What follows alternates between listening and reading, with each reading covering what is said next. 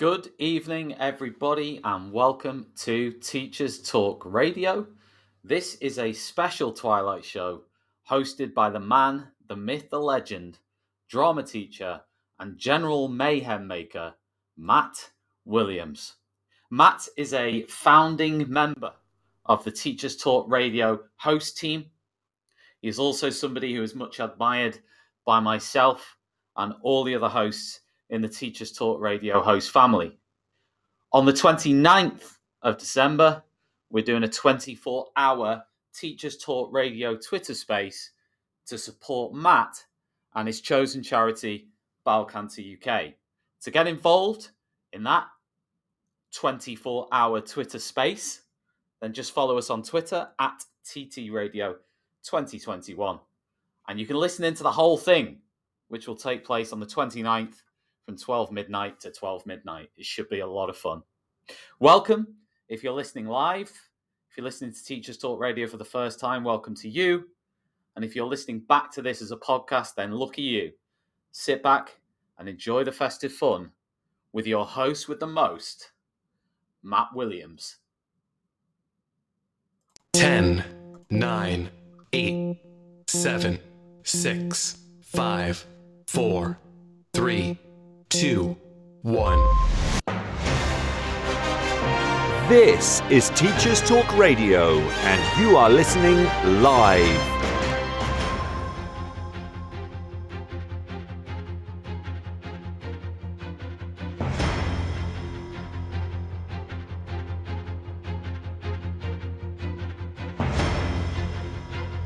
New Year resolutions. What are your magic moments from 2021? It's Monday evening. It's a special show. It's Teachers Talk Radio. It's Christmas, and we are live. This is Teachers Talk Radio, and you are listening live. Tune in live at ttradio.org or to join in the conversation, download the Podbean app and search Teachers Talk Radio. Follow the hashtag TTRadio. Tune in, talk it out with Teachers Talk Radio. Oh, it's simply fantastic to hear the dulcet tones of Graham Collum for the first time in a long time with me presenting live in the jingle once again. And good evening to everybody. Firstly, a big thanks to Tom, um, not only for his wonderful introduction, but also for setting up this charity event on the 29th of December. Big thanks to Tom and Seema, who are responsible for helping to organise that. It really, really does mean a lot. Bonjour to everybody. We are indeed live, Tom. Uh, Tom Hopkins Burke, I think. Um, and a very good evening to everybody. Um, some familiar uh, names and faces coming up, which is great. And I hope you can hear me okay. This is the first time I've ever broadcast from my mobile phone. So hopefully you can all hear me. Indeed, Feliz Navidad, Mal. And Aziza is listening all the way from Alexandria in Egypt. Um, and Noreen has confirmed that she can hear me. Thank you very much to you, Noreen. Well, Good evening, and how wonderful it is to be back live broadcasting on Teachers Talk Radio when the iconic, irrepressible, incomparable Tom Rogers first discussed the concept of Teachers Talk Radio with me. Oh, crikey, back in January, I think. I knew it would be a success, and I have to flatter him tonight because he is indeed producing my show so could cut me off, of course, at any minute. Oh, there we go. Sound effects. I've asked for loads of sound effects, and we have the birds there crowing in the distance. Thank you, Tom. uh, and do you know what? I'm delighted to say, especially as one of the founding hosts, that Teachers Talk Radio has been a roaring success. It's gained so much momentum. It's gone from strength to strength this year. I knew it would. And it provides the education community, in my opinion, anyway, with the very best of professional uh, development. Just at the click of a button, guess what? All for free. So if you are not a regular listener, you've just tuned in tonight, save Teachers Talk Radio to the Podbean favourites and listen throughout the week. Uh, Tilly has just entered the studio, a bit of magic going on all evening tonight. And it's great that you're uh, listening as well, Mal. Thank you very much. Uh, we've got quite a few in. live. We could do with a few more, I think. It would be nice to have a few more listeners. Um, but I, I, want, I want to just expand on that point, really, and Teachers Talk Radio. So, firstly, I would like to pay tribute to everyone um, on Teachers Talk Radio, those who have contributed to it, the superb hosts who host fantastic shows week in, week out, and those who help behind the scenes.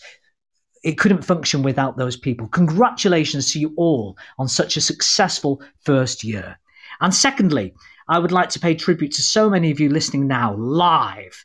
Um, all 16, I think. Uh, and I'm sure many of you work in schools either in this country or indeed internationally. And I want to thank you for keeping your schools going uh, throughout this pandemic. A well deserved round of applause. Congratulations on your astounding efforts throughout another really, really difficult and challenging year. Congratulations to you on the many, many achievements and providing our students with stability, and of course, so importantly, with an education uh, that is so needed.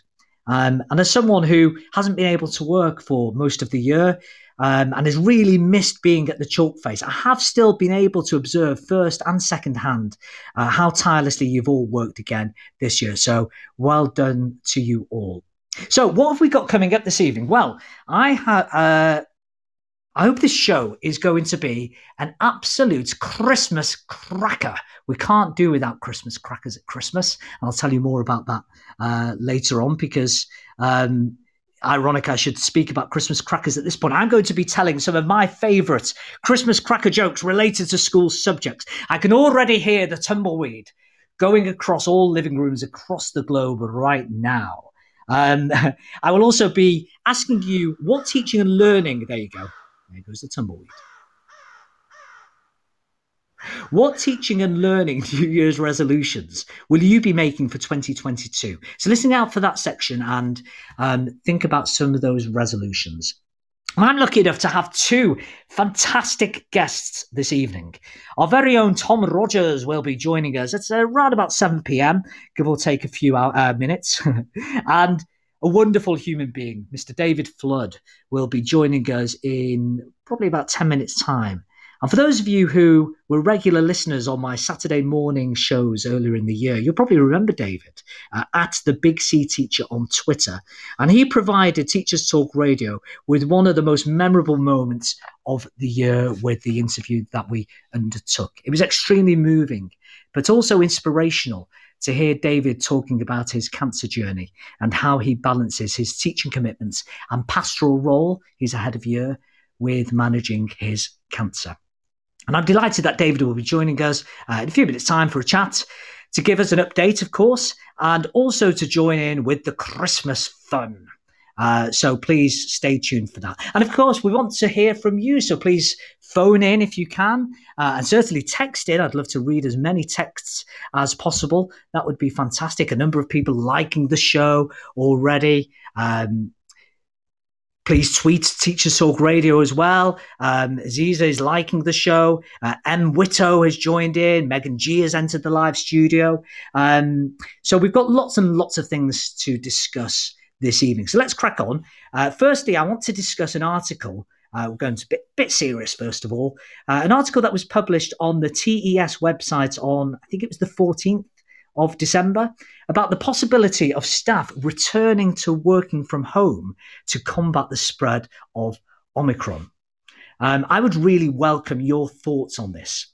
Should we be returning to online learning come January? Or have our students and we as teachers had enough of the constant merry-go-round? Are we in as good a position as possible to sensibly go back to the school buildings and do you know what? Just get on with things in the new year. What do you think? I want to hear your views on this. So please text or call in. I want to hear your opinions.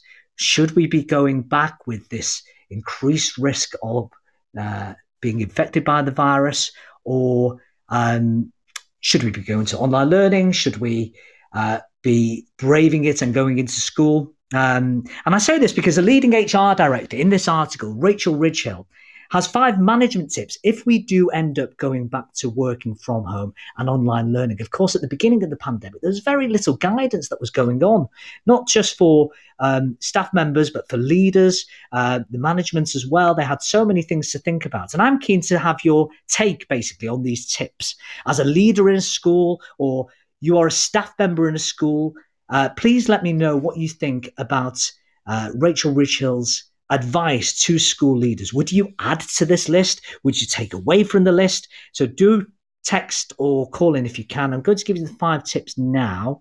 Um, I thought maybe a couple of people had commented already, but perhaps we need to listen to some of the tips now. So the first tip that Rachel Ridgehill um, gives us is number one, consider how working from home, if you can, applies to your team. So I guess this is about clear communication, that big C word. Uh, that's obviously essential here, that everything is communicated well to your team. And of course, some staff will have individual needs. Um, many members of staff have families at home and they have to balance um, the needs of their families. They've probably got children um, at home as well that they need to cater for and help with their online learning, as well as looking after their own job. Um, also, there's the view of space as well. Some people don't have a great deal of space um, at home from which to do their work. So, that is the first point, considering how working from home, if you can, applies to your team. Number two, you are still responsible for the safety of home workers. Now, this is a really tricky one. So, is the environment at home acceptable for home working? But this is where I feel really sympathetic to leaders. How can they be responsible for somebody's safety at home? That's a really interesting point. I'll be very keen to hear some of your points of view on that. Number three, protect your staff's mental well-being at home. And I think this is the most important thing really because so many people probably all of us at some point during this pandemic have been anxious, isolated during the last year and three quarters. So, supporting mental health of employees, colleagues, your team is absolutely crucial. How can we reduce the stress? So, that's number three about protecting staff's mental well-being at home. Please text in the um, message uh, box at the bottom there and just tell me what you're thinking about some of these points. Point number four Organize and monitor workloads. Again, this is a really critical point.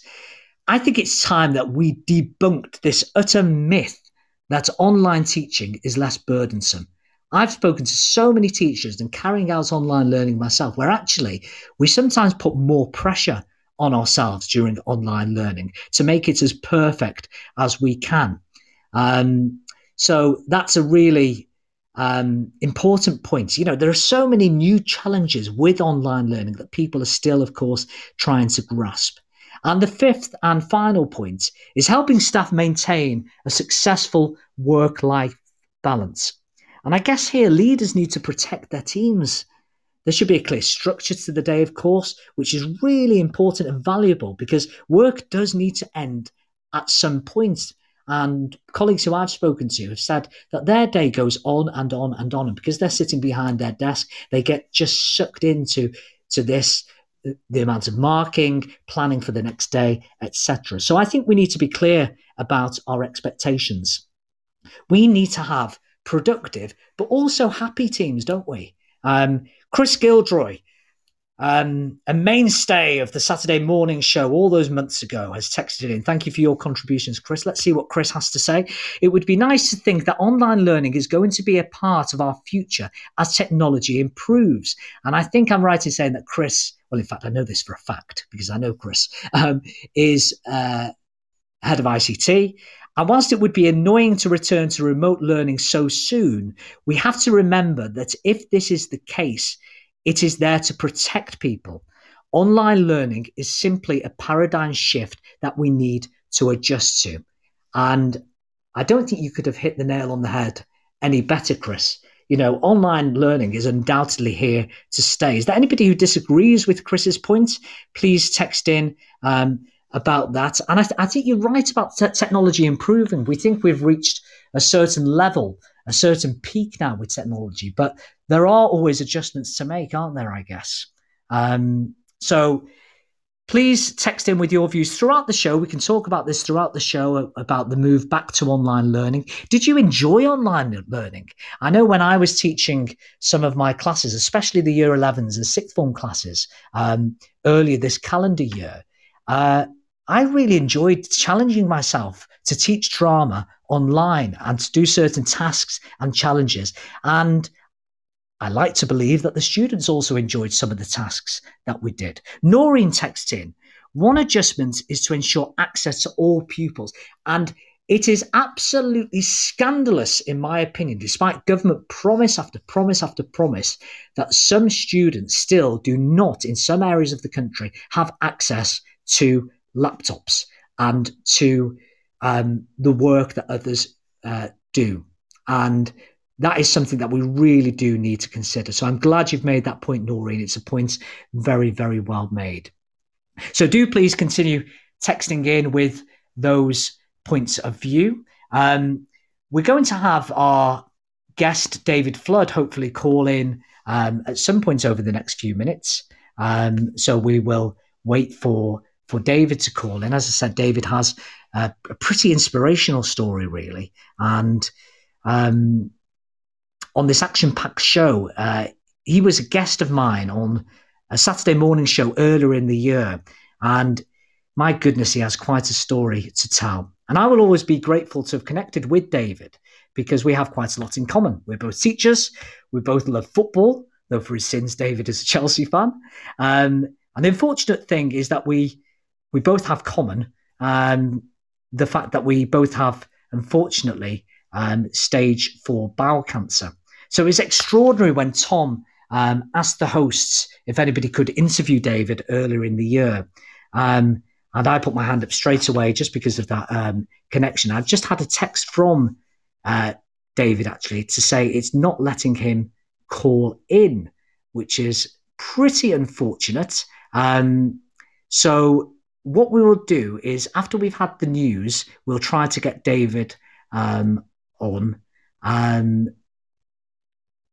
and hopefully we'll be able to conduct the interview because we, we do really need to hear from David today. Um, those who listened earlier in the year, I'm sure, would really appreciate um, hearing an update from David and see how he's doing. Um, and I happen to know that he's got a couple of really exciting things to tell us, especially um, about a uh, fundraising activity that he has done. Um, I'm here, mate. What does that mean, I wonder? Is that producer Tom? Or is this David who's texting I'm here, mate? It's from the Teachers Talk Radio account. Um, sorry, Tom and Matt. That's coming from Tom Hopkins Burke. Ah, I see. Apologies. Right. You know what? I'm, I'm just going to speak because it's easier. I don't know where David yeah, is. Okay, I can't let him in because he hasn't uh, called in yet. Um, but why don't I think he's trying to, Tom. I think he's trying to. Right. Where is he? Where is he then? I'm looking at my and, screen right now. I'm ready. And Tanya, and Tanya is right. Please try and get David on. He is inspirational. He is totally and utterly inspirational. Tom, what I think we'll do is I think we'll go to the news. Do you agree? I do. I concur. I will. I will try and get David connected. So, yeah. um, in the meantime, we're going to play the news halfway through David's interview, actually, but extra special surprise now. Um, that we are go- we're going to go to the news, and the news this evening at the start of Christmas week is read by Gail Glenn. Are you looking to take your phonics practice forward? Then Little Wandle Letters and Sounds Revised is the program for you. Created by two schools with an excellent track record in phonics, Little Wandle Letters and Sounds Revised will help all children become readers and ensure no child is left behind. The programme offers complete support for your phonics teaching, alongside classroom resources and fully decodable readers from Collins Big Cat. To find out more, follow at Letters Sounds on Twitter, Facebook, and Instagram, or join a free briefing by visiting littlewandlelettersandsounds.org.uk. Teachers Talk Radio is delighted to support Winston's Wish the UK's childhood bereavement charity. Winston's Wish supports children and their families after the death of a parent or sibling. They provide emotional and practical bereavement support. Expert teams also provide online resources, specialist publications, and training for professionals. Find out more about Winston's Wish and pledge your support at www.winstonswish.org. This is Teachers Talk Radio, and this is Teachers Talk Radio News with Gail Glenn.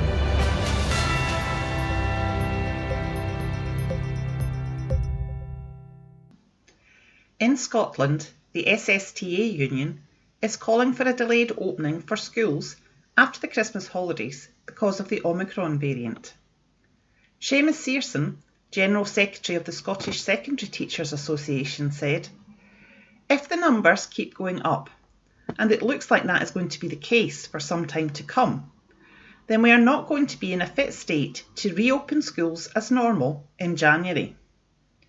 We're already hearing of schools that are not fully staffed, and parents are keeping their kids off to ensure they don't catch COVID in the run up to Christmas. The idea that we need to keep schools open at all costs just doesn't add up. Delaying the start of the new term would give teachers more time to prepare for mitigation measures. A Scottish Government spokesman said, The Scottish Government is not considering school closures. As the First Minister has made clear, protecting the education of children and young people remains a top priority.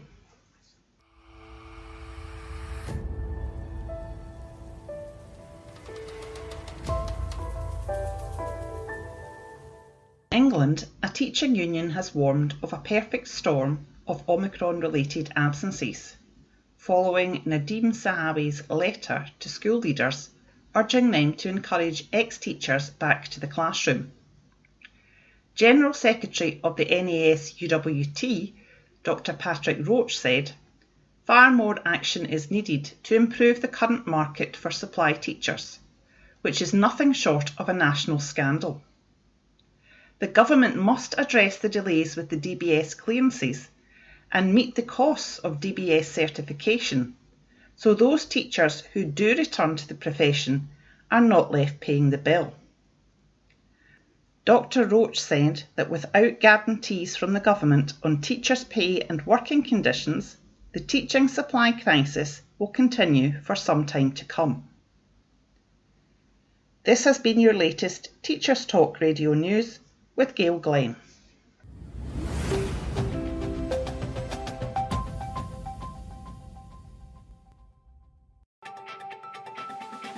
This is 2 Minute Tech with Steve Woods, your tech briefing on Teachers Talk Radio. This week we're going to look at one of the simplest, freely available yet least used browser technologies, the Reader View.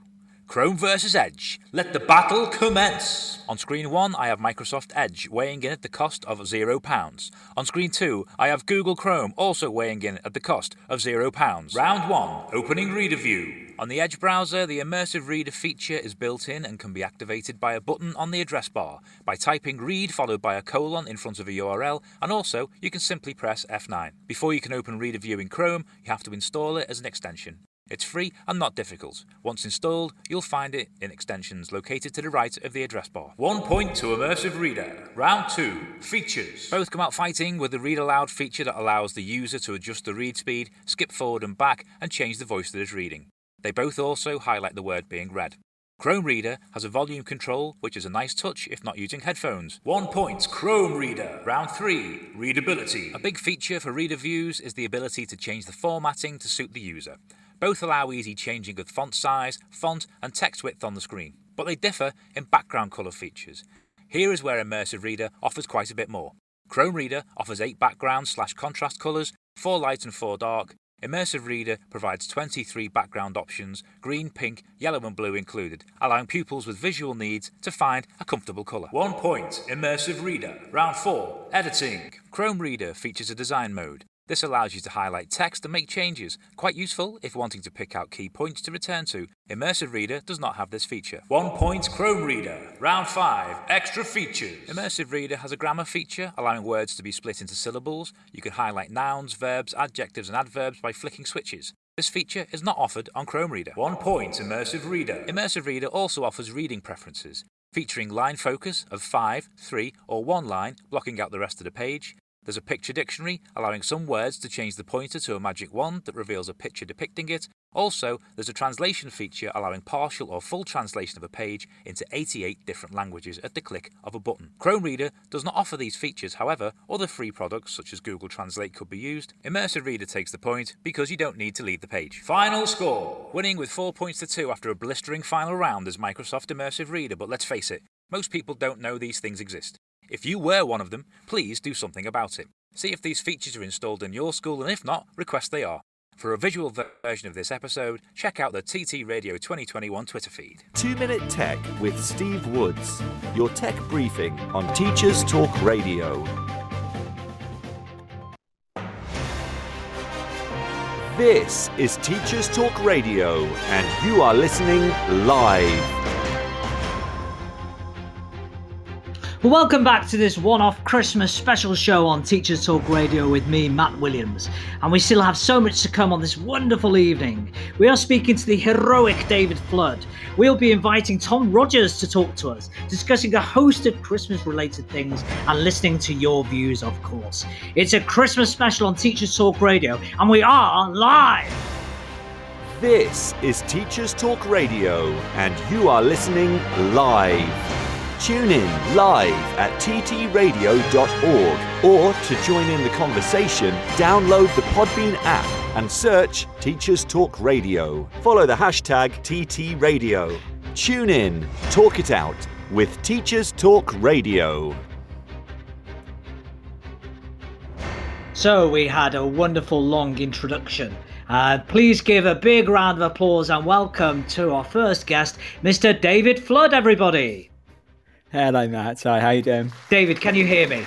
I can hear you. Can you ah, hear me? At last. Fantastic. Yeah, I, no, I, it's. I, I told you something would go wrong with technology, didn't I? Not to worry at all. We just built up the anticipation for your arrival. Um, I was just hoping that the applause would come a little bit sooner from Mr. Rogers, our producer. Um, so, welcome, David. How are you today? Yeah, I'm very well, thank you. I'm very well. Happy to be off on holidays. Yeah, how are you doing? Yeah, not too bad at all. I'm just really, really grateful that you could join us um, again because it was just so great to talk to you earlier in the year and you know get to know you and connect. So please remind our listeners. I gave gave you a brief introduction earlier on um, about your cancer journey and, for example, when were you diagnosed? What impact has it had on well on your life and your career really? Um, yes, I was diagnosed uh, 30th of January uh, or two years ago, coming out towards two years ago, uh, at the age of 29, which is obviously pretty shockingly kind of young for bowel cancer, wow, where the average age is. is. yeah well over kind of 50s. Um, it's obviously had a huge effect on both my career and then obviously my life. Uh, as you, you'll be aware, it's completely overwhelming, isn't it?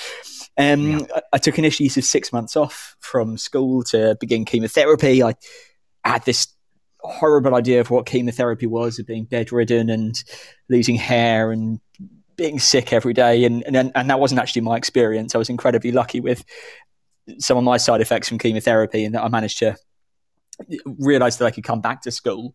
So September 2020, it would have been, I uh, came back as a full head of year, as a full teacher. Um, and then I've been going relatively consistently kind of ever since through various shielding, through lockdowns, through online learning. It, has been quite a couple of years. Um, and what was that first day back after after the six months off? What was that like? You know, did you feel the warmth and the support from everybody? Because I guess everybody knew what was going on in your life. You know, the most traumatic traumatic thing that anybody could go through. What was that first day like?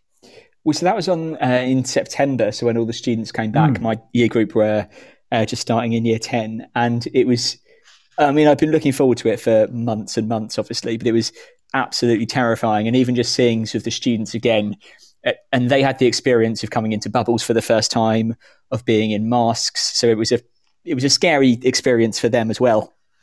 Yeah. Um, and I think there was kind of a mutual, but for different reasons, a, a mutual kind of fear. But being able to stand up in front of all of them again was was just an absolutely fantastic feeling, and one of you know like oh I'm back. I can still do this. And that that was yeah. a really, I, I very very strong kind of memories and emotions actually of, of pretty much all of that day. It was a fantastic feeling.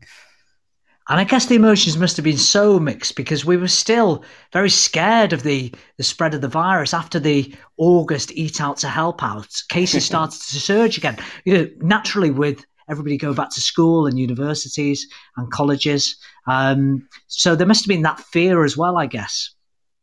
Yeah, there was the concern. I mean, our students have been so, and, and colleagues have been so wonderful about it. So, you know, our, whenever we've asked them to, our mask uptake in corridors or in classrooms has been, on the whole, pretty fantastic, as much as you can oh, ask oh, from, from, you know, teenagers at least.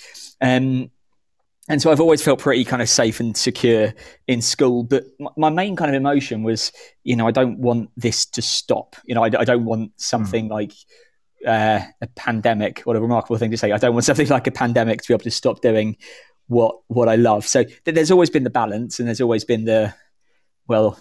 Hopefully, nothing will go wrong, but it, it's all gone pretty well so far. Oh, brilliant! And if possible, please update us, Dave. You know, we we last spoke. I think it was in March of this year. What is the latest since we last spoke with you with your um, condition? Um, yes, yeah, so I've been still ongoing with chemotherapy, yeah. which has been, um, you know, good. And again, I've been very lucky with the side effects. Um, when you're on sometimes treatment, you're offered things uh, called like clinical trials, whereby you uh, it's kind of an early stage drug, or I was offered one in immunotherapy, um, which I took, and unfortunately that didn't work. Um, but you know, it's always worth a go. These things are always worth a punt. So I'm back on chemotherapy now um, over Christmas, which I'm hopeful will do do good things for me uh, next year. Yeah, so currently still on chemotherapy, um, but still able to come in and, and do my job, which is fantastic. Well, we are absolutely 100% square behind you in your efforts to defeat this this awful cruel disease. And as you said, you know, getting diagnosed in your was it 29 you were diagnosed yes yeah you yeah. said? You know really really young. I was diagnosed at stage three originally um, at 37 and um, you know the doctor said to me at that time you know you're very young to have bowel cancer. But of course as you all know with bowel cancer uk there's the never too young um, uh, project which tells people that you are never too young really to have bowel cancer. And, you know, if you are concerned by some symptoms, you must go to the doctor and get it checked out and, you know, be determined. You sometimes know your own body, don't you, Dave? Yeah, sorry, just break out there. Can you say that again? Yeah, I was just saying you sometimes know your own body, and if you think something yeah. is wrong, and you're told by the doctors that um, you know it's it's not cancer or you know th- there's nothing wrong with you. If you know your own body you do persevere um, and um, and make sure you get down to the bottom of it. Yeah exactly. And, and i you know i initially went to the doctor uh, about 18 months before i was finally diagnosed. Um, and it, it, was all about just I, I, wish obviously with hindsight i'd been far more persistent than i did but it's about getting over mm. the kind of the initial embarrassment especially with something like bowel cancer um, yeah. It's the initial embarrassment of going and seeing the doctor, and actually, it's saying like, no, no, I'm, I'm not going to risk it. You know, I, I want to go, and I, I, I want to have people find out what's wrong with me. Um, yeah. and, and that's my my kind of biggest push is if you're not sure, just just go to the doctor because it's just not worth it otherwise. I'm going to link now the cancer with um, with school and what you've been doing in school because I've heard about your fantastic fundraising efforts in aid of Macmillan. Um, and I believe your students were the driving force behind this. So tell us more all about that, please, Dave. Yeah, so this was actually an idea that has been a very long time in the making and then was uh, postponed a little bit by um, coronavirus. So we I wanted to do something to help a charity that's done a lot for me amongst a lot of other charities. But um, Macmillan Cancer Support is just a, a, brilliant charity. You know, they support so many people in so many ways, not just those who suffer from cancer, but their friends. And I know that some of my friends have, have reached out to them as well and family as well. So I wanted yeah. to do something that was going to involve both raising money for them, but also trying to engage, engage um, the girls at the school. I, I work in an all girls school uh, with you know with something I was quite passionate about, which was sport. So the natural kind of conclusion was, well, let's try and do and organise a like a five k run. Mm-hmm. So we were initially going to do this in the summer, and it was going to be a big sort of like summer fete as well. And everybody, to be honest, it, I was kind of hoping it would be a yay we beat Corona kind of big party. Um, but unfortunately, it got postponed because of Corona initially. Uh, oh. Yeah, the irony was real. Um, but we then did it at the start of uh, this term. So we did it on the 2nd of October. And we had uh, about 300 students that all signed up and they all went and they got sponsored. Um, and we had some uh, sort of like a fete and a fair on the day. And we had loads of uh, families come down. We had our local MP come down to start off the race. Um, the outpouring of support from colleagues was absolutely incredible. So many of them were so willing to get involved. Um, and then through the fundraising, and then on the day, we actually ended up smashing our target and we ended up raising £15,000. Wow, 15,000. What was your original target? Well, my very kind of secret private goal with myself and, yeah. and, and the wonderful man called Paul from Macmillan uh, was to raise um, about 10,000. And I, I always thought that was going to be optimistic. And then it was just, we actually clicked over 10,000 on the day um, of the. Uh, uh, on the day not, of. Not quite the sound effect I was uh, expecting there. no, I thought 15,000 was quite good, but okay, there we go. um, and. Uh, okay, that's better. Some laughter. I assume we'll have some applause, I think um, so, so, we ticked over yeah ten thousand pounds on the day, and then the money just kind of kept on rolling wow. in, um, and it was just absolutely mind blowing. But it, this was, you know, this was the work of the students, and we had a fantastic organising committee of eleven, uh, now currently year eleven girls who were doing it, um, and who were helping out, and they did so much of the organising. And again, like I said, my colleagues were incredible, um, and it was just, yeah, it was like really humbling um, uh, to just know that actually there was yeah there was that support. Um, and we had a teacher who, who shaved their hair off as well, and they raised a thousand pounds in the space of a week for doing that. Uh, oh my goodness, that's incredible! Yeah, I, I, mean, just when he came and told me, uh, I, I, was. To be honest, my first reaction was, "Okay, come back and tell me that when sober," um, and, then he, and, and, and then he did, um, and then you know, and then he did it, and you know that was like I said, thousand pounds in a week was absolutely incredible. Um, and yeah, the whole thing, like I said, was was was really quite humbling, and and the way the entire school and all of the staff got behind it as well. Right, we really need an applause sound effect here at this moment in time. So please let's have the applause. And some cheering. Wonderful. and I'll just, uh, yeah, there's the applause. I'm just going to, uh, and some more cheering, uh, read some of the messages that are coming through. Um, Tanya uh, I guess you know Tanya, Dave. Um, I do, yeah. Ah, huge privilege meeting David's family and loved ones at the TK 5K Charity Day. Uh, Seema is saying, wow, that's amazing. And it is amazing. And, you know, the word inspirational is very much overused in today's society. But my goodness, you and your students really are inspirational. It's an incredible story. Um, and Tanya has added, I hope that they realize how much he means to the school community. And I feel that I felt that when you were last on the show, um, you really do mean an awful lot to that school community. So that's absolutely brilliant. Keep the comments coming in, please.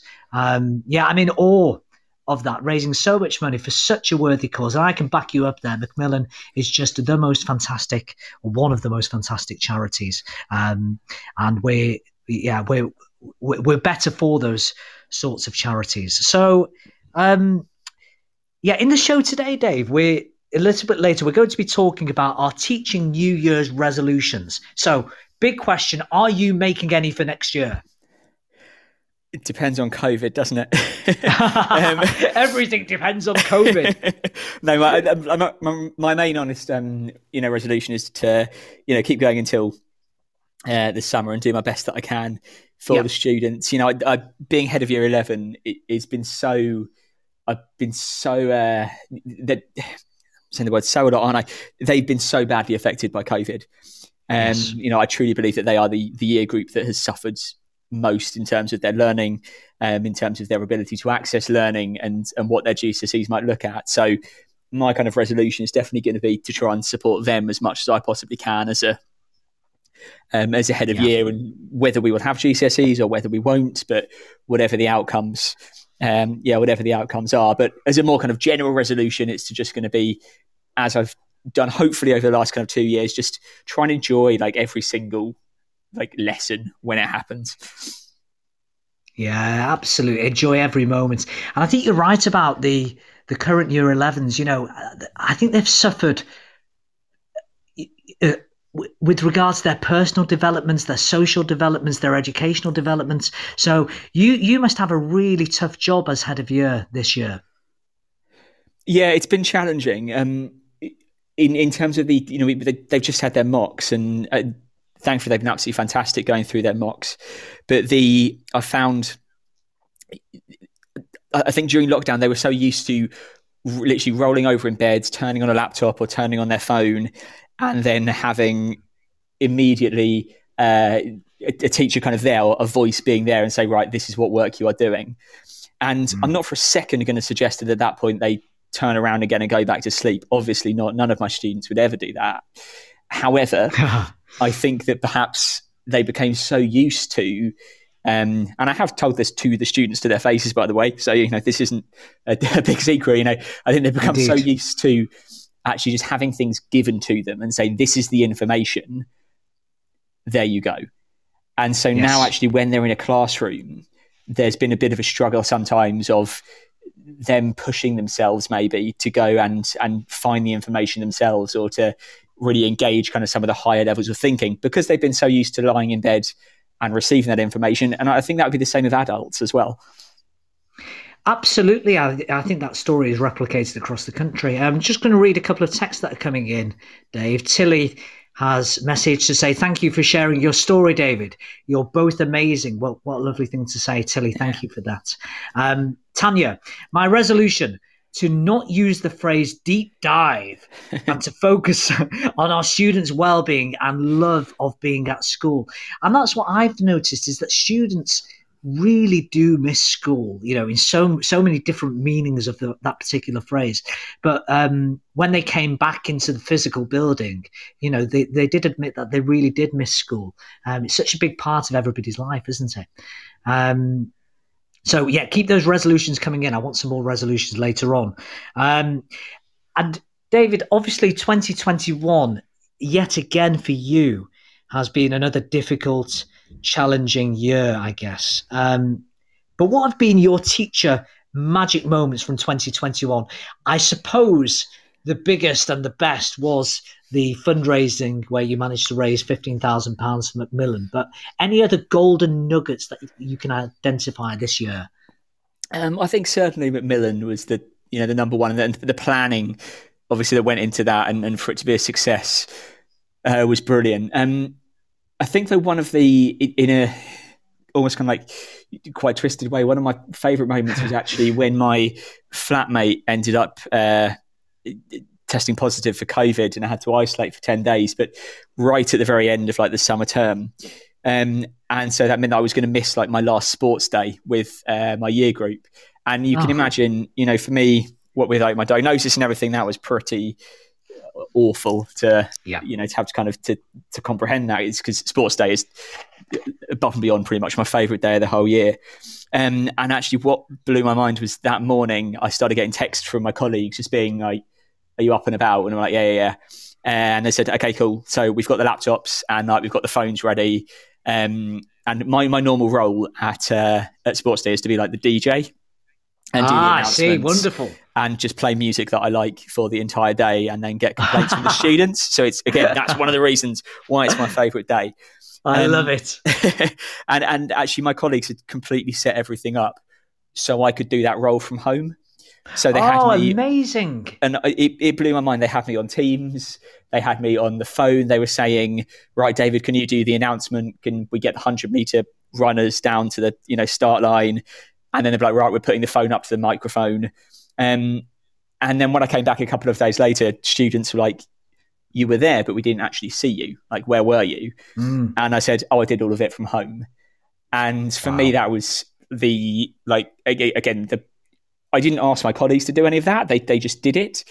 Um, I don't know. Well, actually, Tanya, who's obviously listening, she films an entire tug of war for about 30 minutes for me, um, just live streaming it off her phone. It must have absolutely destroyed her battery uh, and all of her data and everything. But just so that I could actually, like, you know, be there and be involved. And I was honestly so humbled um, uh, by that experience. So my colleagues have been brilliant.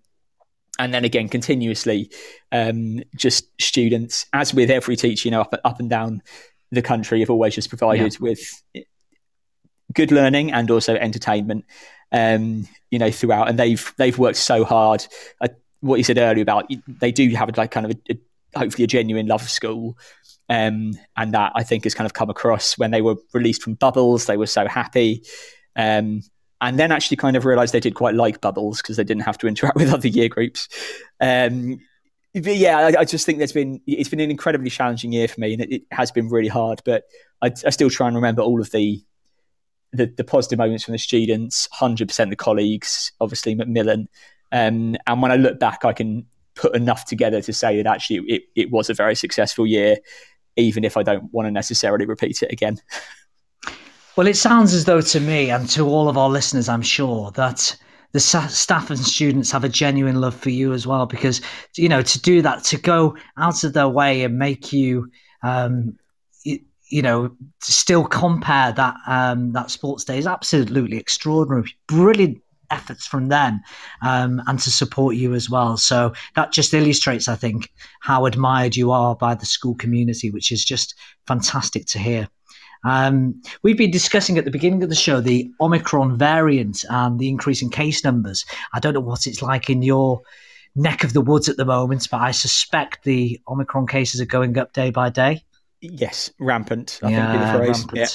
yeah, it's it's not quite hit semi-rural North Wales yet, but I know it's coming. Um, it's looking increasingly likely, isn't it, that we might have to go to online learning again in the near future. Have you got any tips uh, David, for our listeners about how to manage online learning? Um, I've done a lot of it uh, with shielding, obviously, and then yeah. uh, sort of taking the time off as well. Um, I, I think what I'm going to be really, really focusing on is short and sharp teacher interactions, because mm. just sometimes listening to, or if uh, sitting in kind of a cover lesson and then somebody's um, online doing it from home, it, it's very easy for us as teachers, isn't it, to to talk. We like doing it. That's that's one yes. of the things that we do. And actually, for us, three or four minutes worth of conversation might be fascinating for us, as you know, I explained the Spanish Armada.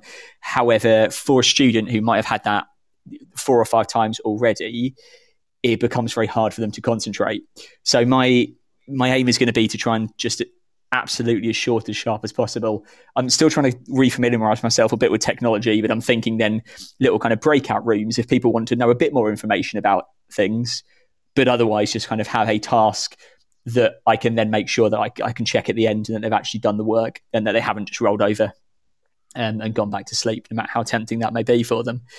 Um, so yeah, I would say my advice would be teacher talk to um, an absolute minimum unless you're on the radio, uh, in which case teacher talk is fantastic.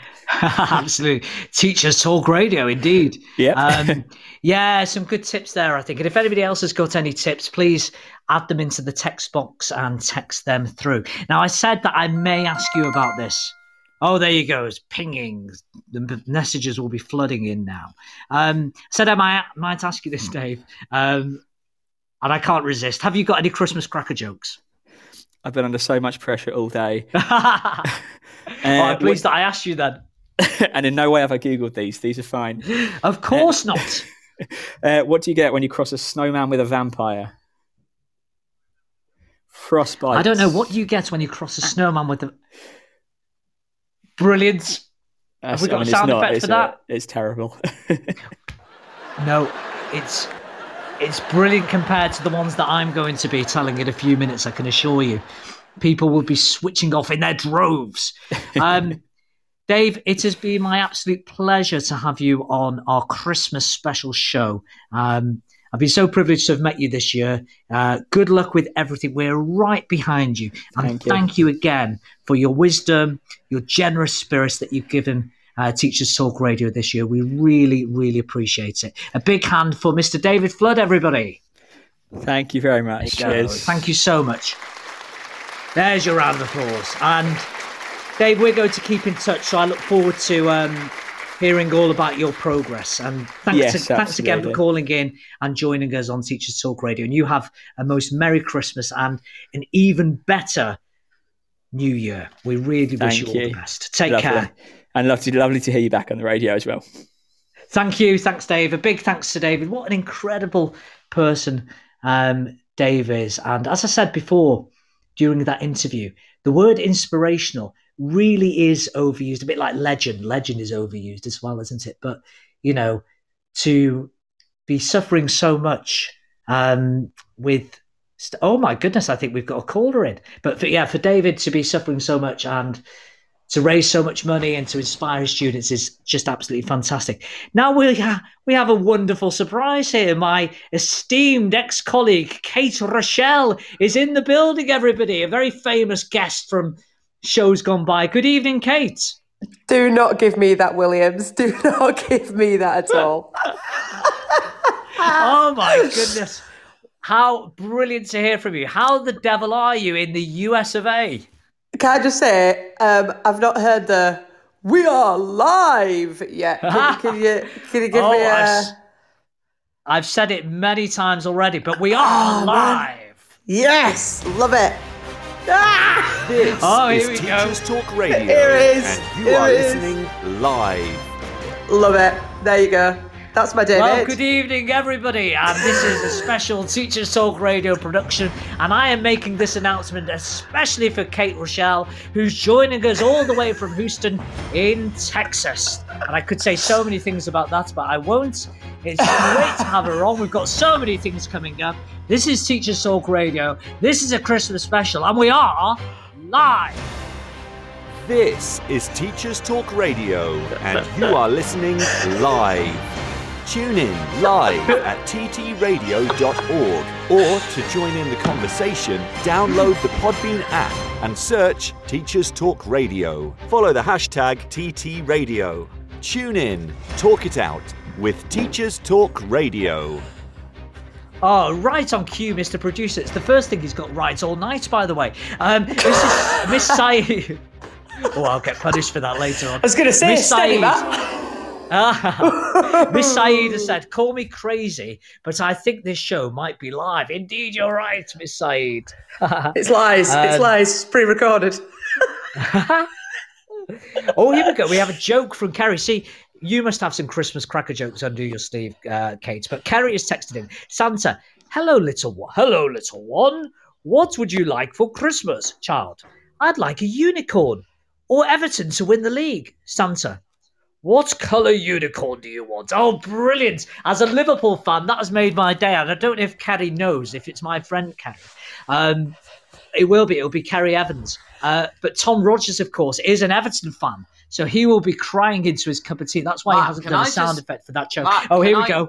Can I just correct you on something there? Because you said you said what's Kerry got under his Steve, and I thought that was a little bit. What? That's what you said. Under his sleeve.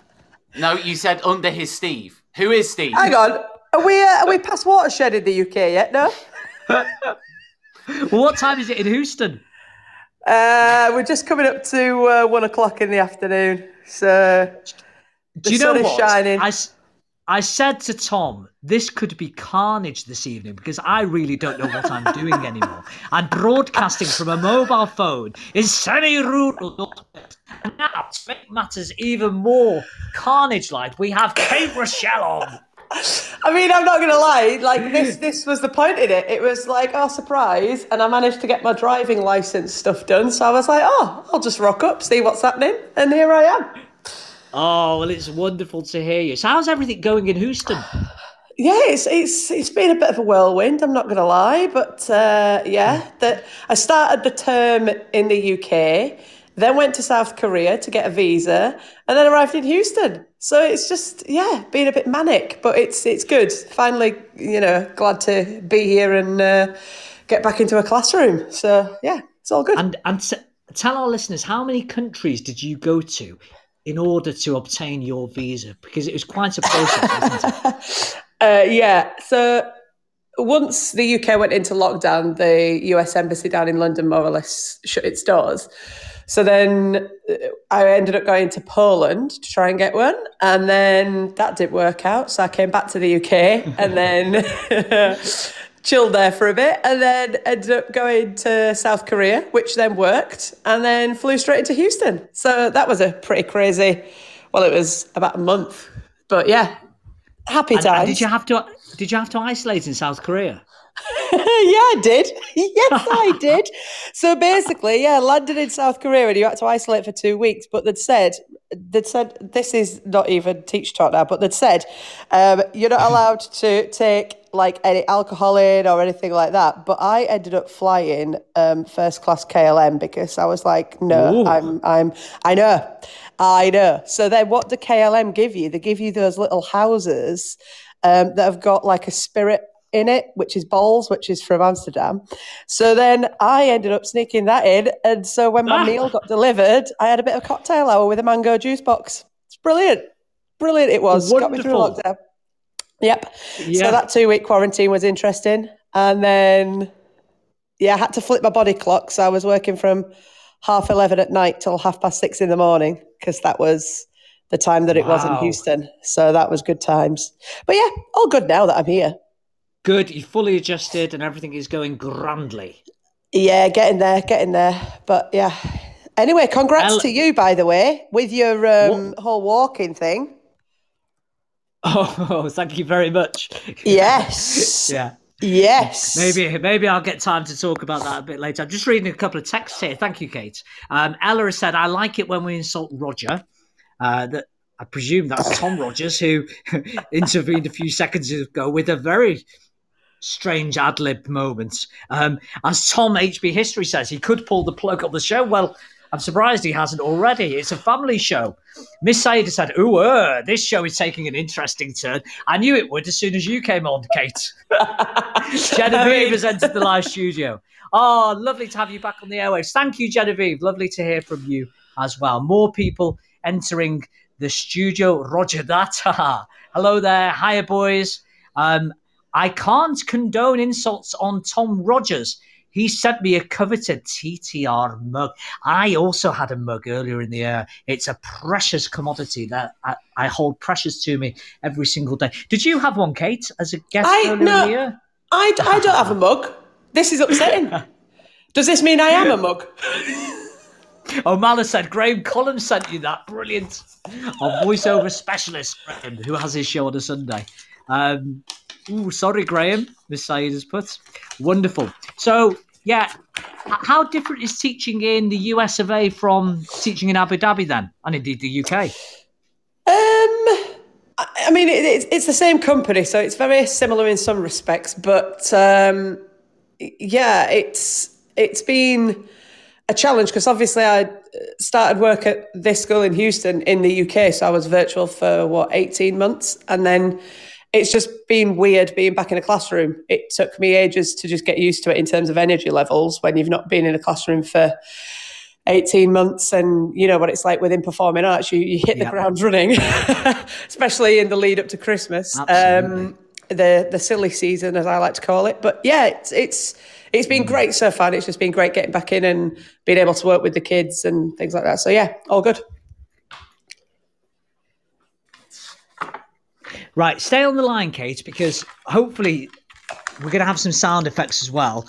But I've Oh. dug out my favourite Christmas cracker jokes related to school subjects, and I want to hear everybody's favourites too. So if you can send in your favourite Christmas cracker jokes, please, please text or even call in live like Kate has done all the way from America. And I want producer Tom. Tom, are you listening? I want you to make sound effects for every joke told here to add to the atmosphere.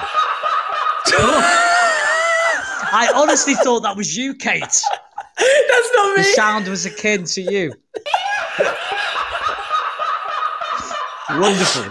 it does sound a bit like my laugh though Oh, some crazy jokes going here on the uh, on the text feed. Um, Christmas joke. What? This is from Miss Saeed. Christmas joke. What is Santa's favourite motorbike? Holly Davidson. That was me Right. oh there we go Ah, wonderful. Willem Corns has entered the live studio. Good, good evening, Willem.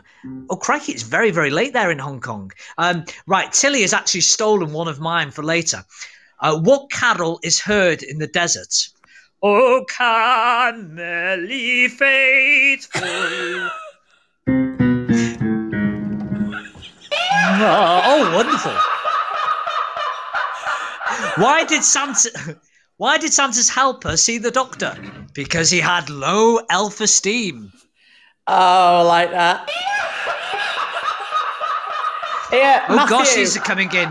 These are coming in qu- thick and what fast. On, Kate. happens? What happens if you eat Christmas decorations? I don't know. You get you get tinselitis.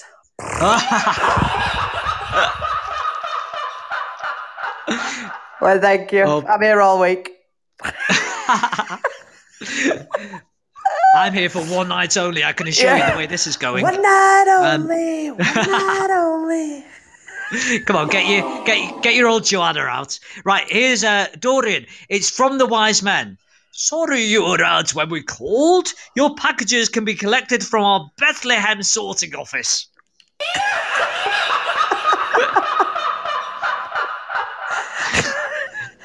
Oh, uh, what did the ocean say to Santa? Nothing, it just waved. That's a good one, I like that. I like that one. I like that one. That is very So- good. Jokes that only maths teachers may find funny. I'm going to rattle through these. What happened to the Christmas tree in the maths classroom? It grew square roots. Why didn't two fours want any Christmas dinner? Because they already ate. Oh no, I'm getting a bit fed up of this. Sound effect. I'm finding the sound effect funnier than the jokes. yeah. Oh, this is repetitive. Right, I'm going to tell. I'm going to tell one because anybody who knows Kate will know that she's a fantastic. Oh, are we being cut off? Shipping forecast. This is the BBC Radio 4. Um, this is a music one especially for you, Kate. What is the What is the best Christmas present in the world for a music teacher? Well, of course, it's a broken drum. You just can't beat it. Oh. Oh, Oh, this is a good one again from Miss Saeed. Great contributor this evening. What's the difference? This is the final one now. What is the difference between a knight and Santa Claus? One slays a dragon, the other drags a sleigh. Well, that's quite profound, isn't it? That's a bit. That's a bit deep. That is a bit deep. It's a bit deep, that. Right. Kate, have you have you got any magic moments from 2021? Any golden standout moments in teaching? Now this is where it could get really interesting. Um, considering that I've been virtual for like the majority of it, uh, I wouldn't necessarily say magic moment, but the, the, the magical moment was when I managed to get to Houston and I'm wandering down the corridors and kids are like, "Oh my, you- you're not actually a robot, you're actually real," which was which was nice. So yeah, I'd say that magic moment where you get. Tom, I demand control of this production. He's doing it to wind me up now. It's because he knows how much you love that sound effect. Well, just to let you know, Kate, you probably didn't hear it at the top of the show, but um, Tom is control controlling everything. He's producing the show tonight. Oh, Noreen said, "Who is never hungry at Christmas? The turkey. He's always stuffed." Um, oh, I missed Chris's. I go back. Oh, sorry. Right. What do you call an elf wearing earmuffs? Whatever you want. He can't hear you. That's from the wonderful Chris Gilroy. Um, the sound effect is killing me as well, Genevieve. Please, no more of the it laugh. This is Teachers Talk Radio. He's finishing the show. Live. I just knew it'd be carnage. It always I sounds like who be wants to be a millionaire. This little bit, doesn't Get it? on Makes with me it. think I'm doing that your about- thing, Matt. Get on with it. We need to know we're live again. Get on with it. We are live! And it's crazy. And Rogers is indeed out of control. Not, not yet. Oh, sorry. And we are live! This is Teachers Talk Radio, and you are listening live. Tune in live at ttradio.org or to join in the conversation, download the Podbean app and search Teachers Talk Radio. Follow the hashtag TTRadio. Tune in, talk it out with Teachers Talk Radio. This is Thomas. Rogers.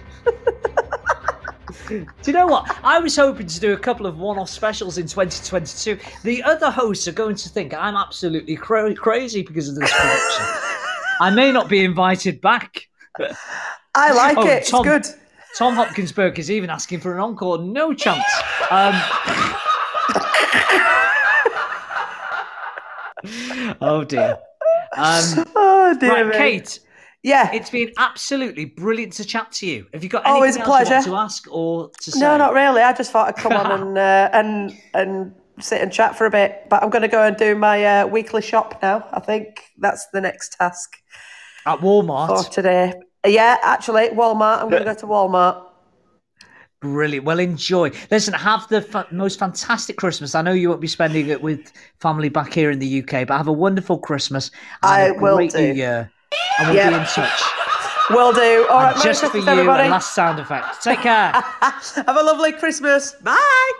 Take care. Merry Christmas, Kate. Oh, that was that was a lovely surprise. Um, but for the constant interruptions from our esteemed producer, thank you for that.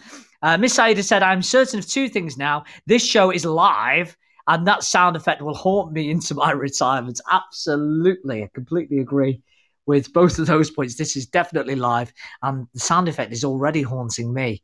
Um, Okay, so two other questions that if we get time to, that I want you to answer over the next um, next several minutes. So please text in your answers uh, before um, I introduce Tom Rogers, if he can behave himself. Um, what are your teaching New Year's resolutions? That's the first question. And the second one is we've been talking about magic moments from 2021. There's a number of people listening to this show live. So, what are your golden standout moments from this year? I would love to hear some of those. And as you think about those two questions, I want to share something quite, gosh, we're going from one extreme to the other here. It's quite a serious moment. But I want to share something quite personal with you. It's um, extremely cheesy, but Christmas wouldn't be Christmas without a, a bit of cheese. Uh, this time last year, I wrote a poem intended to be performed in classes by my students. However, this turned out to be something that we decided to make into a video, actually, posted to the school's social media pages and performed by both staff from across the whole school and students. And I just feel as though this message is still powerful this year and as powerful as it was uh, this time last year. So I decided to edit it and I want to share it with you this evening. This is called, get the music ready, Tom. This is called A Poem of Hope for the Season.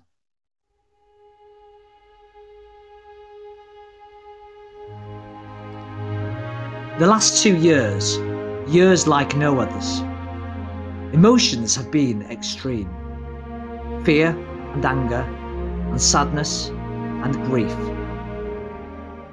Has it all been a terrible dream?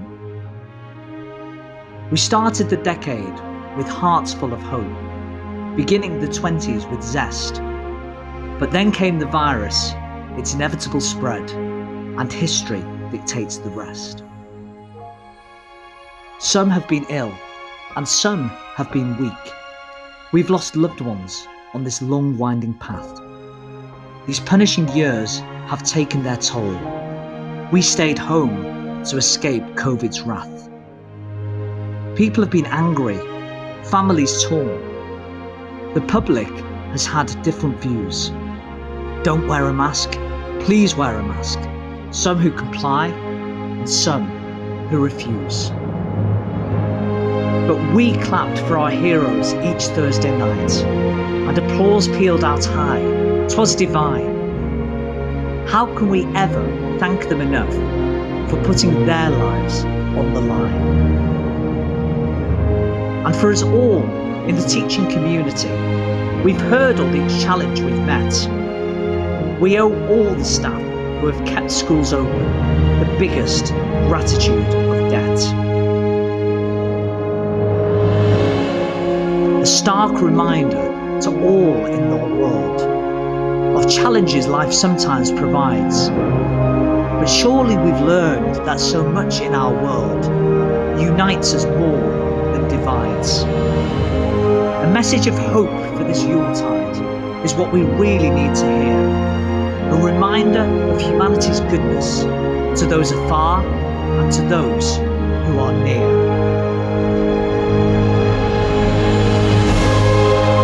And during this magical period of snowmen and flying reindeer, to our listeners on Teachers Talk Radio, let's choose hope over fear. To all in our learning community, to every man, woman, girl, and boy, we wish you all the most blessed Christmas, filled with peace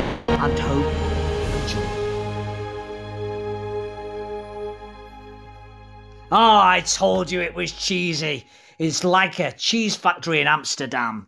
A very Merry Christmas to you all.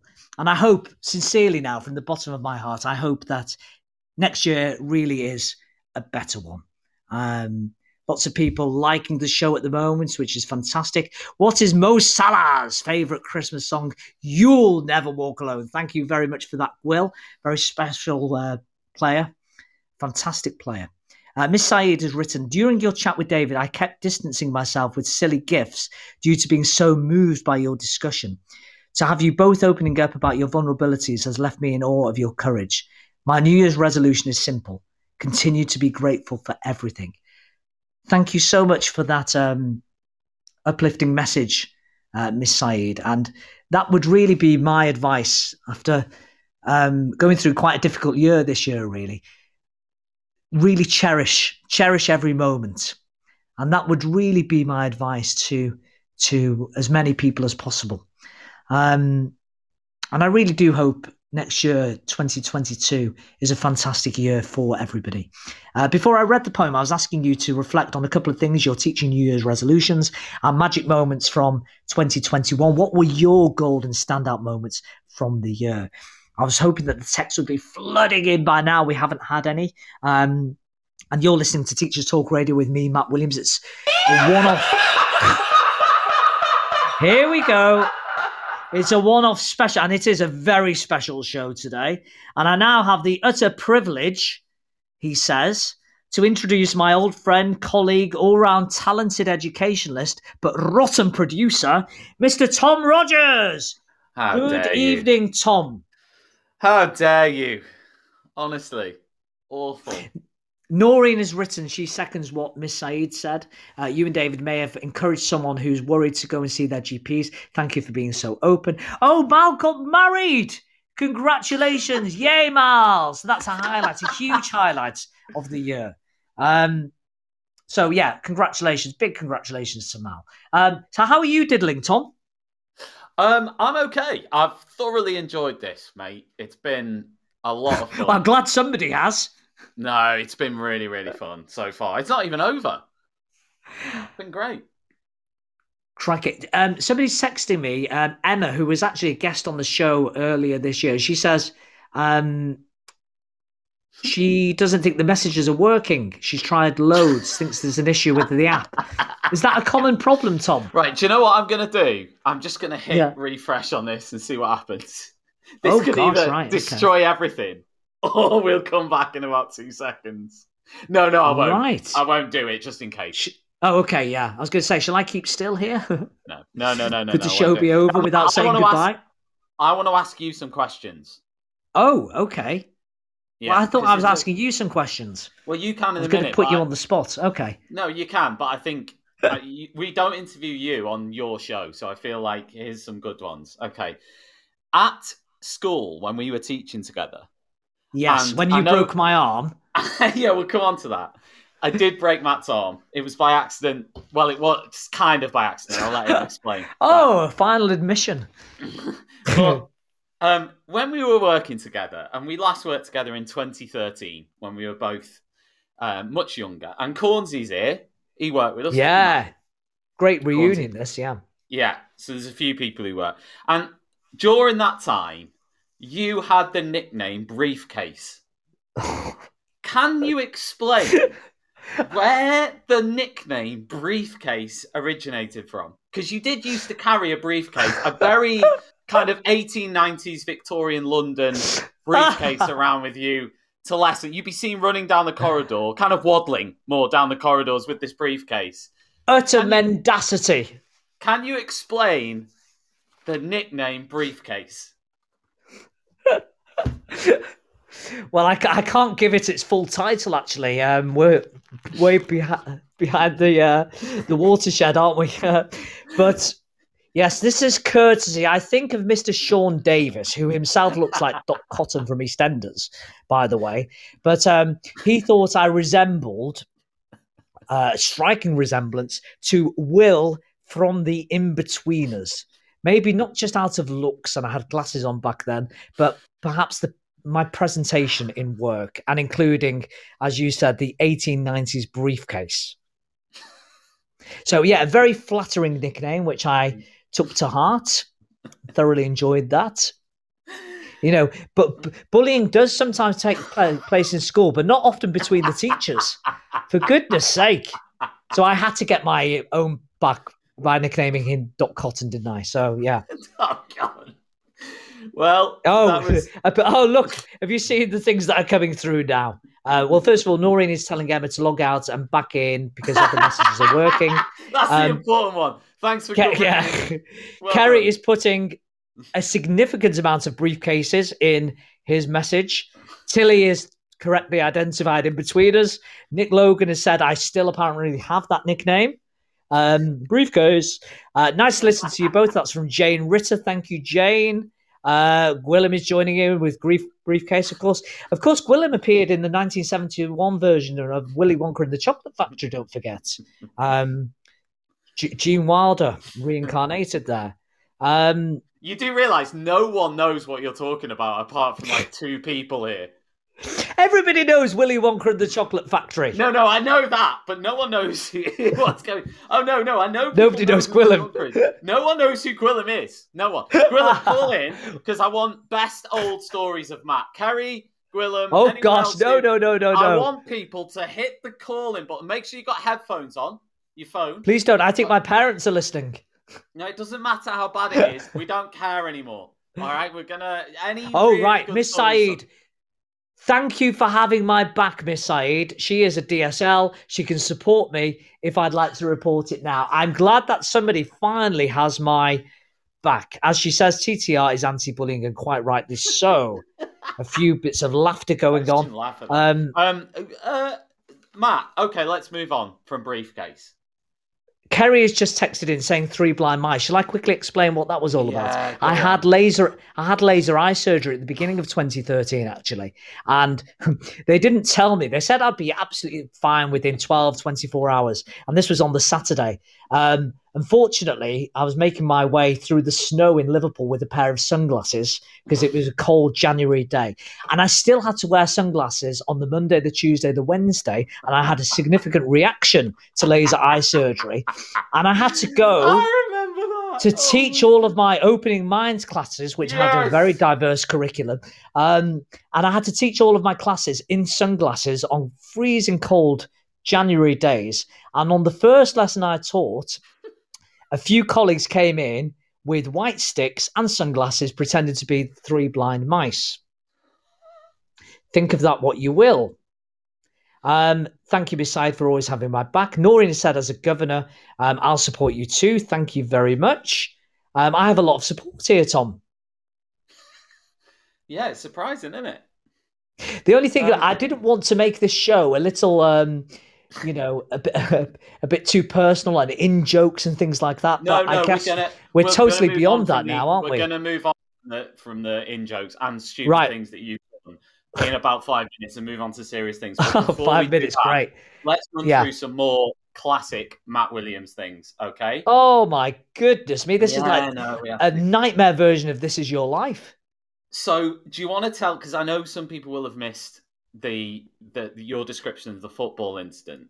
Um, we're going to uh, Carrie. We're coming on to Matt's Sports Day fall in front of the entire school um, very soon. That was staged for attention, but we'll, we'll it was not staged. It was it was staged for attention, and and it was hilarious, and we have to give credit for that. But the football incident, Matt, um, that involved me breaking your arm. Do you want to kind of talk us through that? When I got a bit irritated with you, uh, kind of lumbering around on the pitch, and, and went in for a challenge and, and kind of broke your arm. Do you want to talk us through that? Well, I'm I'm at, at a very sensible weight, um, a good weight at the moment. Um, but back in the day, I, I was a little bit heavy um, due to excessive uh, issues, um, and but I still had a little bit of twinkly toes, I would say, and sometimes had a little bit of Tugil. I mean, people may wish to disagree with me here, but I think I dribbled past you a couple of times and you got really frustrated. And then when I next went past you, after I think nutmegging you the time before, um, I pushed the ball past you and tried to go around you, and you mercilessly stuck your right foot in the air to trip me up, raised it even higher as I fell to the ground, and finished me off. And I had to land on my left arm. And the hospital, I mean, I'm not prone to exaggeration um, and hyperbole, but the hospital did say, well, not the hospital, but the nurses did say um, that it was the worst broken arm they'd ever witnessed. And that was down to you. I'm so proud of that. Like, genuinely. no, it's one of the yeah, no, it's one of the best things I've ever done. I nearly missed going to Anfield the following day, actually, to watch Liverpool beat Hull 6 2, I think it was. But you took it very well. I remember you, you being very courteous to me. Um, I'm a very forgiving guy. I didn't even get your card, did I?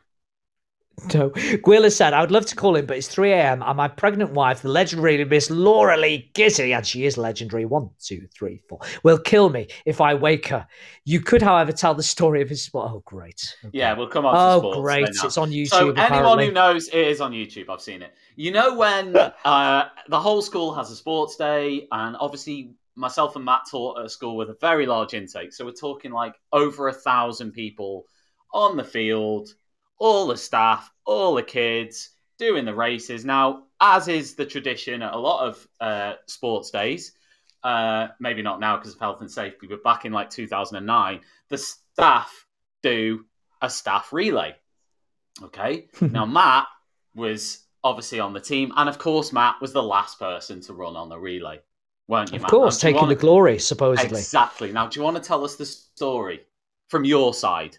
And then I'll come in with my Well, from- side. Well, my side is indisputable because I am the person who who, was affected by this, and actually mentally affected for months because I was accused of, you know, sabotaging the sports day for my own um, gratification, but it just wasn't the case. I was handed the baton, and bear in mind it's a very very bumpy field. Um, but I was also my balance was slightly affected by a horsefly bite that I had unfortunately got the day before.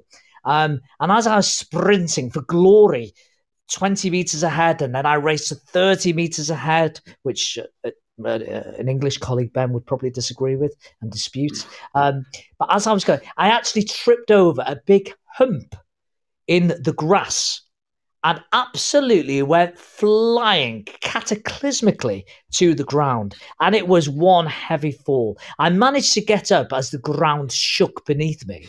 Um, and I ended up finishing second, which was very, very unfortunate because we deserved to win. Um, but it's it, it's absolutely indisputable.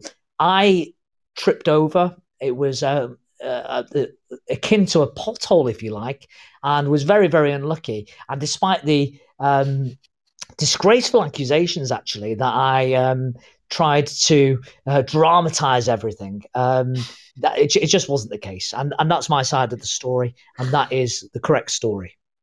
Yeah, I mean, let's be honest. It, what you did, it, you are a man. The, the reason I find you utterly hilarious at all times is because every single incident that's ever happened is a drama. Like every single thing. It's so funny. It's so funny. But another one that I really liked from you when I was at this school was, and I used, to, I Oh, don't know why it used. No, no, it's not even that funny. But it used to crack me up. Is you used to. So we had like the, you know, the sanction system in the school. yeah. And- Warning. you used to, you used to go to kids on a genuine level and go warning first warning and you used to put your arm out like directing the traffic and it just it just used to crack me up where did that come from that that warning thing is that Well, it's about clarity, isn't it, Tom? So perhaps you weren't weren't clear with your students, but I was very, very clear clear when I was giving out a warning. So somebody could say, uh, "No, I wasn't on one warning before." Well, you saw the hand. You know, you, you can't dispute it. You saw the hand. The hand came out. The magic fingers were pointed, um, and you had a warning.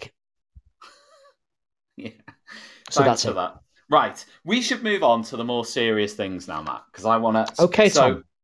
So we met up a few weeks ago, and people, you know, might not be fully clear on you know what your kind of journey's been, but do you want to tell us? Because I know you told me, and it, it was uh, like when you were telling me after I'd spent thirty minutes telling you about my car breaking down, and then obviously I, I then moved on to you and your kind of personal struggles, which are obviously not as significant. But what when when once I'd finished telling you about my really important problems, what were the what happened in 2019, Matt? Well, firstly and most importantly, I do hope that your car is better now, and Thank it's important that we get out the way. But yeah, in, in 2019, uh, a bit like David, but it, it was less severe at the time. I was diagnosed with stage three, 3C bowel cancer, and I was teaching in Abu Dhabi at the time, and I had chemo radiation. Uh, 28 rounds of radiation. Then I had sur- surgery in Abu Dhabi in September 2019. And then I had long course chemotherapy back in the UK. We were planning on moving back to the UK anyway. Um, and I had six months more of chemotherapy then. And, you know, luckily I, I was in remission. The cancer had gone. Um, and then, unfortunately, during my time with Teachers Talk Radio, uh, I found out in March of this year that the cancer had returned. Um, there is a high recurrence rate for this sort of cancer at my stage, unfortunately. So there was always this probability, really, that it'd come back. And unfortunately, it's gone to the peritoneum, which is a really difficult site to go to. Um, so I was given, yeah, pretty devastating news earlier this year that I have stage four uh, bowel cancer with spread to the the tummy lining, which is the peritoneum, unfortunately. And so I have been undergoing chemotherapy since. I had a little break. I'm having a little break over Christmas.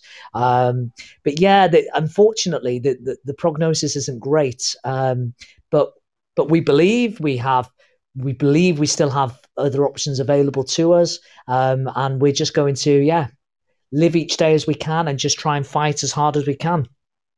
Now, when you say we, and I know she's shy and doesn't want to talk, which is absolutely fine, but you have got you have got a wonderful wife who does deserve a mention, doesn't she, Matt? Because you don't you haven't talked about her on your shows. She, yeah, she she she messaged right at the beginning of the show as well. that's Chuck, my wife. Um, yeah, we met in, in Vietnam when I taught in Vietnam, and she worked at the same school. Um, and yeah, she's absolutely brilliant. You know, sometimes she does have to care for me because sometimes I'm extremely poorly, um, and she's been an absolute legend.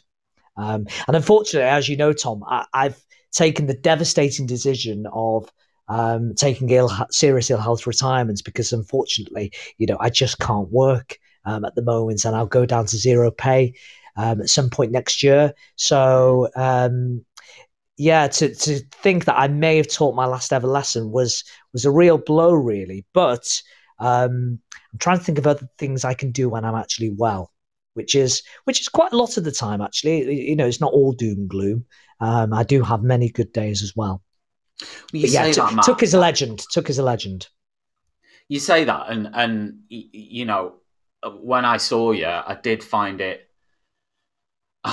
You know, it is it is mad how positive you can be, and I said that to you. I'm like, Not always, of course. You know, you do have Yeah, down but- days, Tom.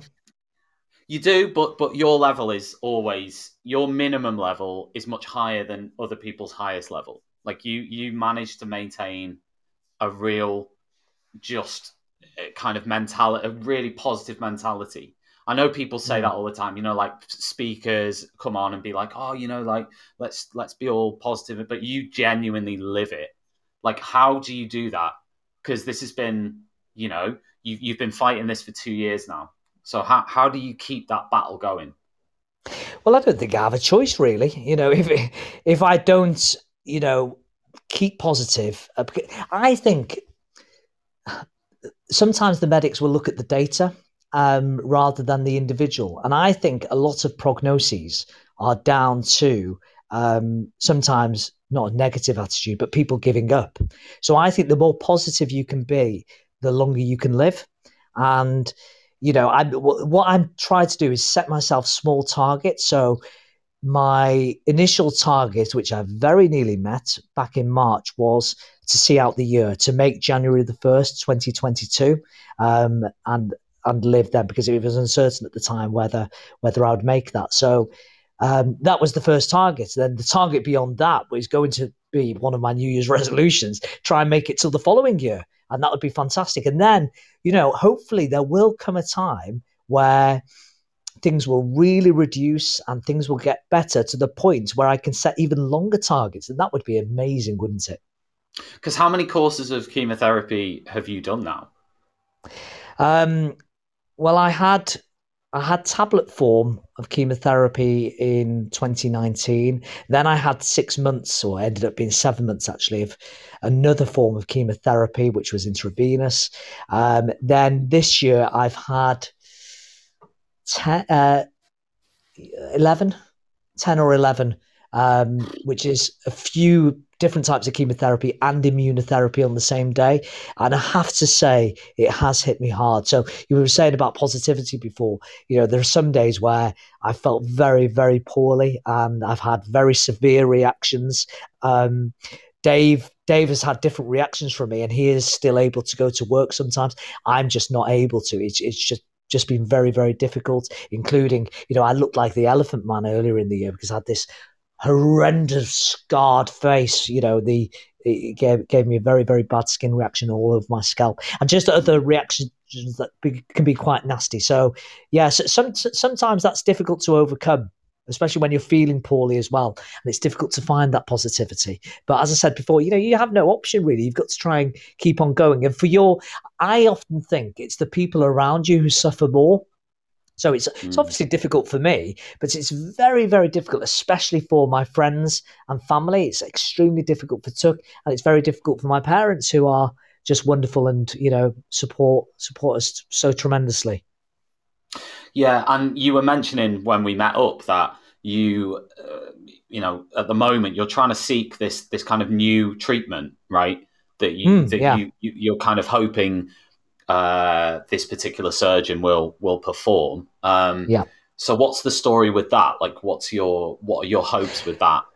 Well, I, th- I think the main thing is I've or we have educated ourselves really about this disease, and uh, we, we've basically been looking at other options beyond, you know, just chemotherapy. And there's a massive surgery called HIPEC, which they only do in a few hospitals um, across the country. One hospital has denied me twice just because the cancer's a bit too widespread in the tummy lining. Um, but this professor in London takes on more challenging cases, and he agreed to look at my case. Um, so I was referred to him. It's, it's obviously a private appointment to begin with.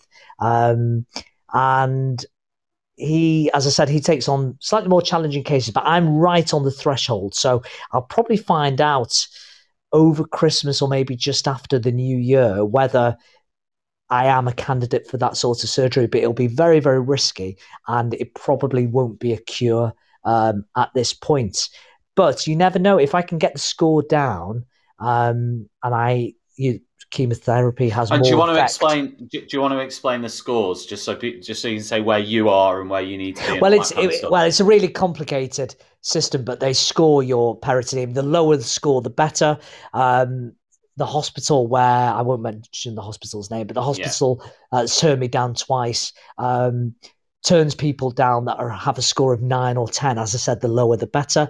But this professor in London actually takes on cases up to twenty. Um, it's, it's, a score out of 39. It's very, very complicated. I, I won't get yeah. into the, the precise. So it it, essentially, it. it. goes zero. It goes zero to 39, and the zero higher to up, the I, more serious I, it is. Yeah, we think the chemotherapy apparently did such a good job in the summer. We think that I'm now at 18. So very close to the cutoff points that this professor operates on. Do you mind me all talking about this, by the way? Mate, that's the whole reason I'm asking you about it. Because I, when you told me about all this, I was genuinely, I, I could have listened. To, you know, it's just both inspiring and interesting, and just, uh, just, uh, yeah. What more can I say? Just like everything you've been through, you know.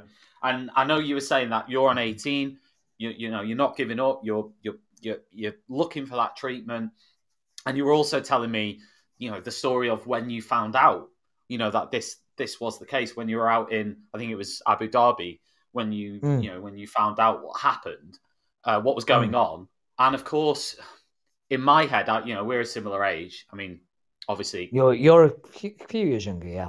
maybe a few, yeah, but si- similar age. And and I was just Yeah. thinking, you know, when you were saying that you've been in there and and you didn't expect anything when you went in for that checkup with that doctor. Um, Yeah, yeah. We thought it was a few other things, yeah. Do you want to tell people about that that bit Well, it was. It and kind how of you helped how me. you dealt yeah. with that? Well, it kind of helped me in a way because I I was supposed to go for a colonoscopy, and there may be some listeners who have had a colonoscopy or are certainly aware of it. Um, and we knew there was something wrong down there. I'd suffered from constipation for a number of months and a few other side effects.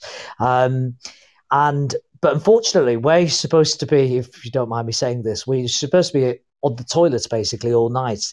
But because I obviously had a tumor down there, um, I wasn't on the toilet all night, but I was in significant pain and I had terrible turd. One of the worst I've ever felt, um, and that really shouldn't happen. So the colonoscopy couldn't go ahead because I was in too much pain, but the doctor wasn't satisfied with that, so he did what is called a, um, sigmoidoscopy, which is a slimmer instrument that doesn't go quite so far um, up um, when, when they insert it. Um, and then it was the next day where, where I still didn't really think there was, you know, something seriously wrong with me. But I met a British doctor um, at the hospital who asked me if I had children first of all, and then asked, you know, did I have a wife, etc. And I knew as soon as he said that that I had cancer, um, because why would he? Why would he ask that? And then he proceeded to say, "Listen, we we won't know the results for a week, um, but it, it could be cancer." And I thought he wouldn't say that if it wasn't. So I very calmly went home and told my wife because she wasn't at the appointment with me. And then I telephoned my dad actually and just said, listen, just to prime you, just in case it is, we're not going to find out for a week or so. Uh, but the doctor thinks I might have cancer. And I just thought it, it really helped me rationalize everything um, because it was told to me in the gentlest of ways. You know, the doctor was extremely empathetic. And at, this was the next lucky moment, really, is that I went for blood test results for related issues the following day, and the doctor called us in and gave us the result the following day. So it avoided a week of uncertainty, really. Um, so we, yeah, we found out the following day. And it was confirmed that I had cancer. We didn't know the stage or anything at that point. But what I would like to say and put on record is that my employers and the school at the time were absolutely phenomenal. The British International School of Abu Dhabi, BISAD, um, in Abu Dhabi, and they, they were just phenomenal and supported us throughout. I stayed beyond my contract. They put us up in the service departments, um, and I stayed to have the surgery in Abu Dhabi and then carried on with my treatment back here. Yeah, and you know that was two years ago, wasn't it? You know, more or less. So you, Yeah, you know, yeah, just- two and a bit, yeah. It just shows you how how much you've been through, you know, to to get to this point, and you know, yeah, Well, what I what what what I couldn't do without basically is the massive amounts of support that I've had, and no more so than the teaching community actually. So everybody I've taught with in the past has just been so generous with their well wishes and helping me out and just sending messages of support. And that spent a huge amount, especially over COVID when we couldn't see people. You know that that was just Well, talking of that. Matt, just to finish off because we're running out of time, um, Yeah. is is you have been doing a big walk, haven't you? So do you want to tell people about that?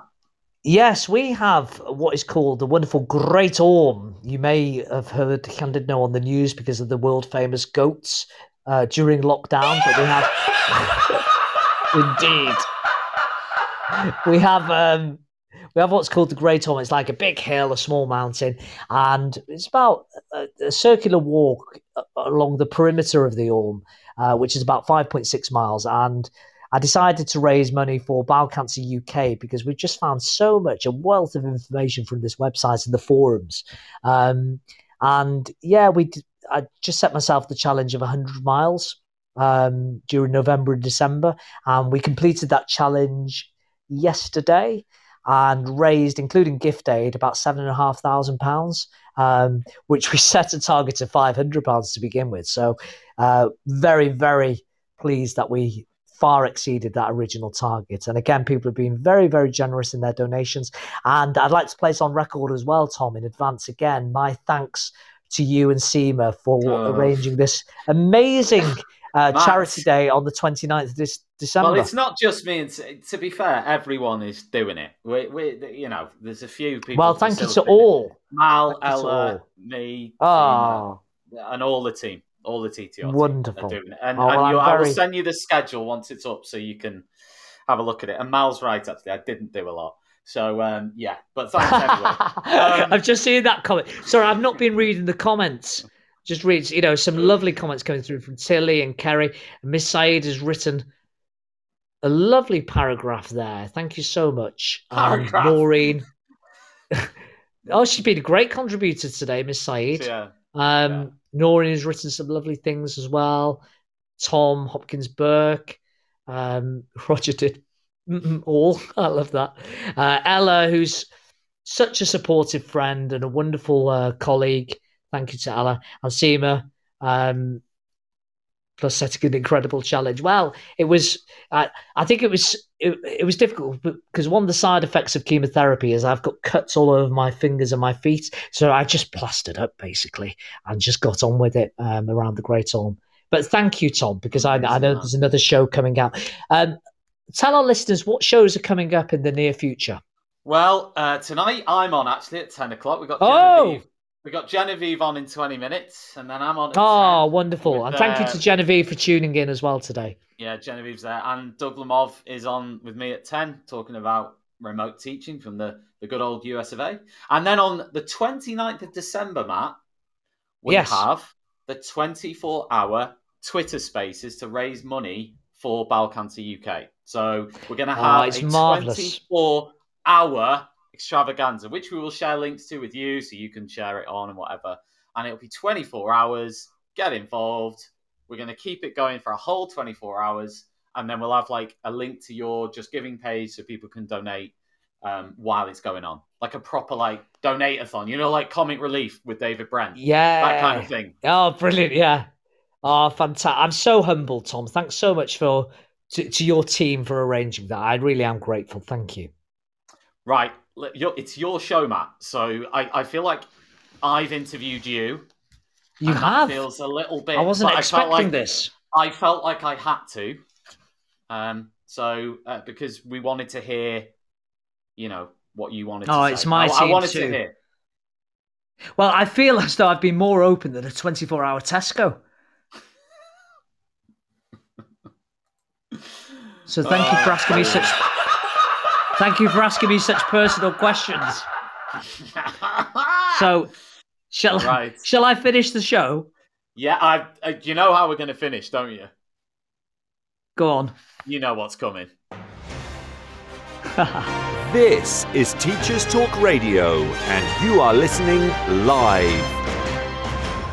Thank you to my two guests, David Flood and, of course, Teacher Talk Radio's very own Tom Rogers. Massive thank you to you, our wonderful listeners, for tuning in and for contributing. I'd love to be back in 2022 if somebody will have, have me. Goodness knows after this show. I wish you all a very Merry Christmas and let's hope for a better, more prosperous, safer, wonderful new year. This has been Teachers Talk Radio and it has been live. This is Teachers Talk Radio, and you are listening live. Tune in live at ttradio.org or to join in the conversation, download the Podbean app and search Teachers Talk Radio. Follow the hashtag TTRadio. Tune in, talk it out,